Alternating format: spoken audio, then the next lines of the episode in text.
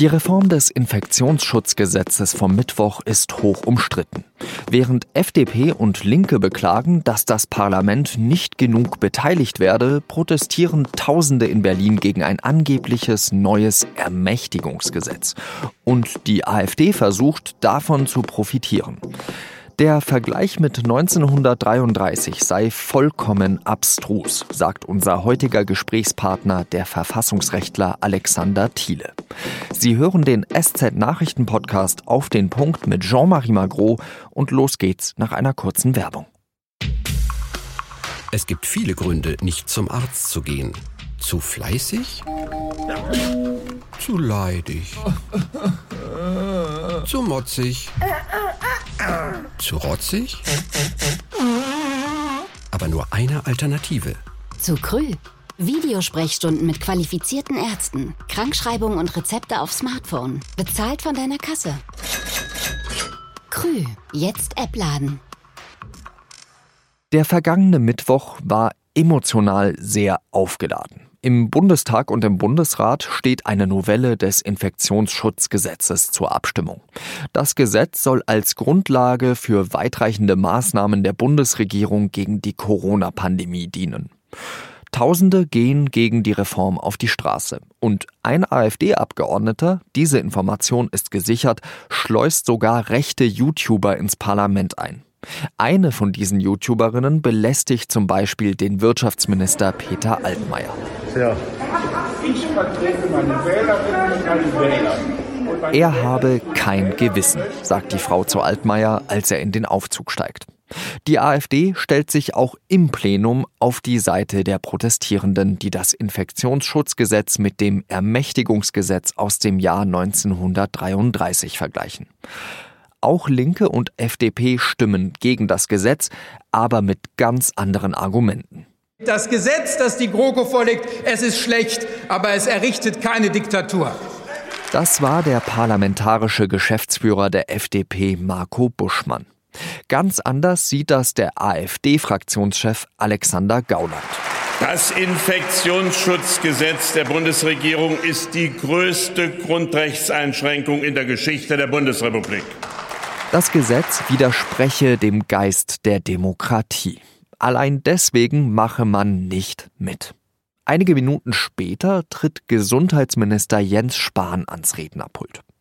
Als Spahn ansetzt zu sprechen, legen die AfD-Abgeordneten Transparente auf leere Plätze. Darauf stehen Beileidsbekundungen für das Grundgesetz, das angeblich gestorben sei. Bundestagspräsident Wolfgang Schäuble sieht sich zum Einschreiten gezwungen. Bitte tun Sie diese äh, Schilder oder Plakate oder was immer ist unverzüglich wieder entfernen. Als Spahn dann schließlich redet, knöpft er sich den AfD-Fraktionsvorsitzenden Gauland vor. Ist Ihnen das Leid auf den Intensivstationen, in den Krankenhäusern, in den Familien, diejenigen, die Langzeitschäden haben, ist Ihnen dieses Leid egal? Worum geht es genau im Infektionsschutzgesetz? Darüber habe ich mit dem Verfassungsrechtler der Uni Göttingen und der LMU München Professor Alexander Thiele gesprochen. Herr Thiele, Sie werden ja im Niedersächsischen Landtag auch angehört zum Thema Infektionsschutzgesetz bzw. Reform des Infektionsschutzgesetzes. Was werden Sie denn da dem Niedersächsischen Landtag erzählen? Also bei der Anhörung Ende dieses Monats im Niedersächsischen Landtag geht es vor allen Dingen mal ganz grundsätzlich um die Frage der parlamentarischen Arbeit in einer solchen Pandemie.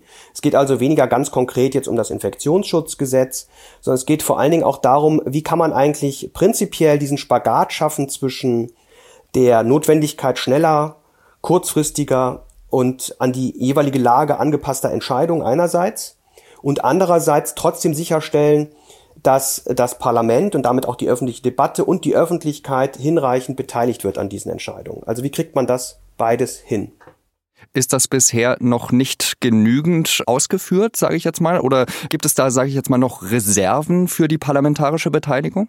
Ich glaube, wenn wir jetzt mal in die letzte Woche schauen, wo wir wieder das typische äh, Entscheidungsprozedere gesehen haben. Die Ministerpräsidentinnen und Ministerpräsidenten fahren nach Berlin, jetzt virtuell in diesem Fall nur, aber bisweilen machen sie es ja auch körperlich, fahren dahin, treffen dann Entscheidungen oder auch in diesem Fall Nichtentscheidungen hinter verschlossenen Türen, ohne dass man irgendwie weiß, was da eigentlich gerade debattiert wird. Und das Problem dieser Entscheidungsform ist schlicht und ergreifend, dass wir eben wirklich nur das Ergebnis präsentiert bekommen. Verfassungsrechtlich hat das Parlament eben genau diese zentrale Aufgabe, nämlich die Beteiligungswirkung zu sichern an der Entscheidung, indem das Volk, von dem die Entscheidung ja letztlich ausgeht, ausreichend über den Weg der Entscheidung informiert wird.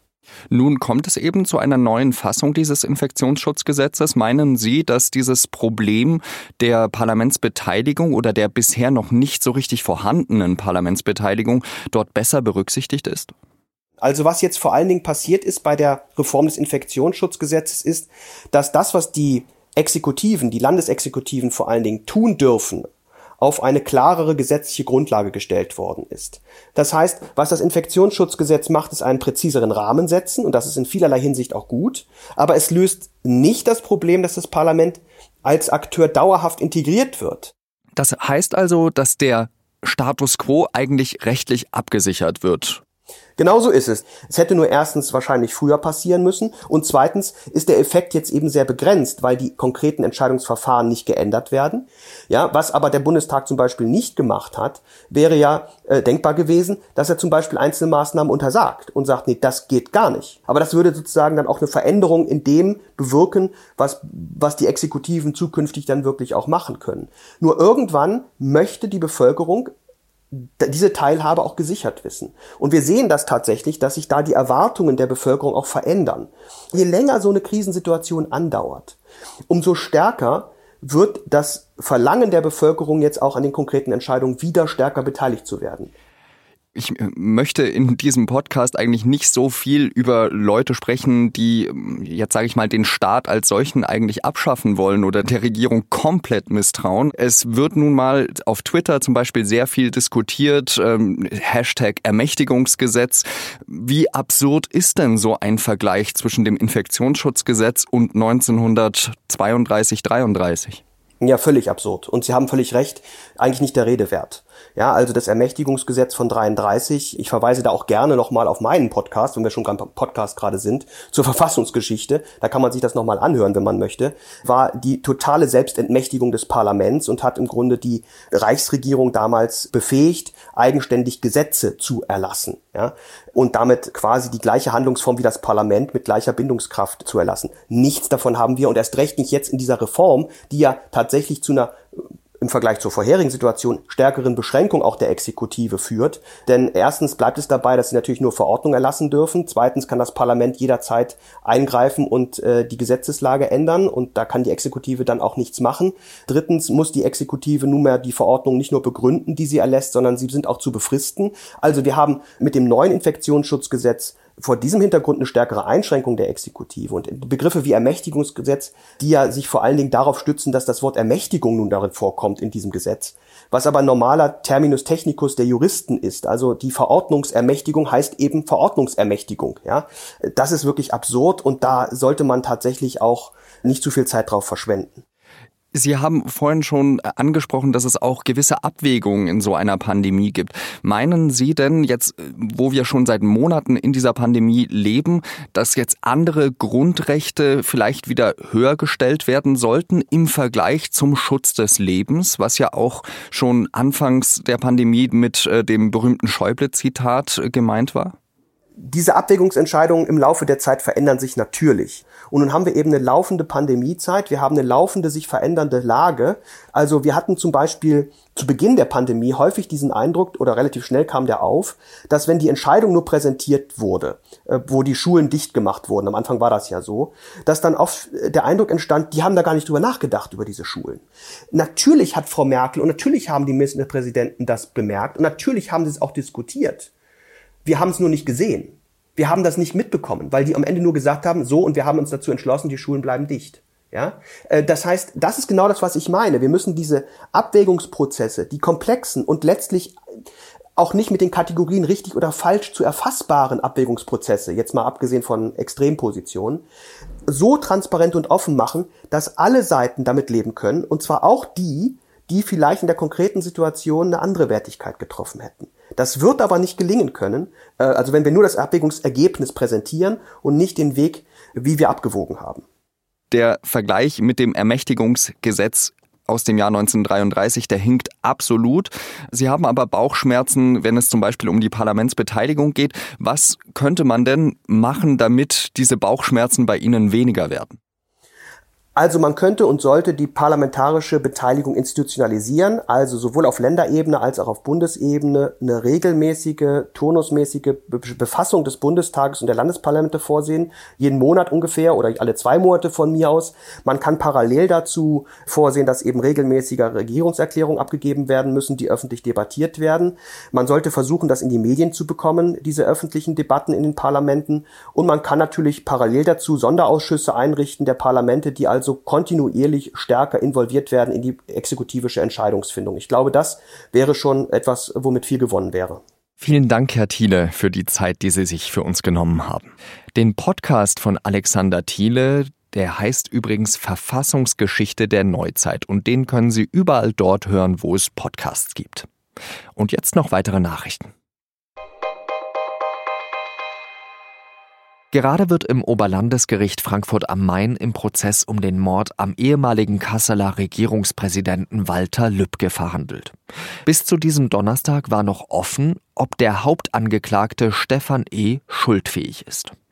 Ein Gutachter hat das jetzt bestätigt. Außerdem sieht dieser Gutachter die Voraussetzungen für eine Sicherungsverwahrung als erfüllt an. E habe einen Hang zur Begehung schwerer Straftaten. Attila Hildmann ist einer der bekanntesten Verbreiter von Verschwörungserzählungen rund um das Coronavirus. Über Monate hinweg haben sich bei der Staatsanwaltschaft in dessen Wohnort in Brandenburg deswegen Anzeigen gegen ihn gesammelt.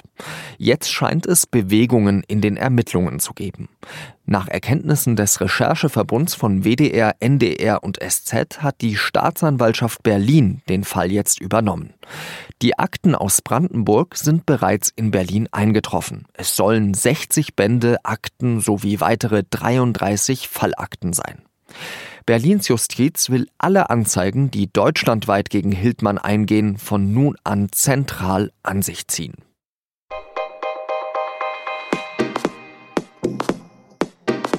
Jeder Kontakt, der nicht stattfindet, ist gut. Das ist ein Satz, den vor kurzem Angela Merkel gesprochen hat. Ein Satz, den Kurt Kister schrecklich findet. Nein, nicht jeder Kontakt ist einer zu viel, schreibt der ehemalige SZ-Chefredakteur. In einem Essay im Feuilleton der SZ am Freitag schreibt er über die Sprache der Politik in der Pandemie. Redaktionsschluss für Auf den Punkt war 16 Uhr. Danke, dass Sie zugehört haben. Ihnen eine schöne Zeit. Salü.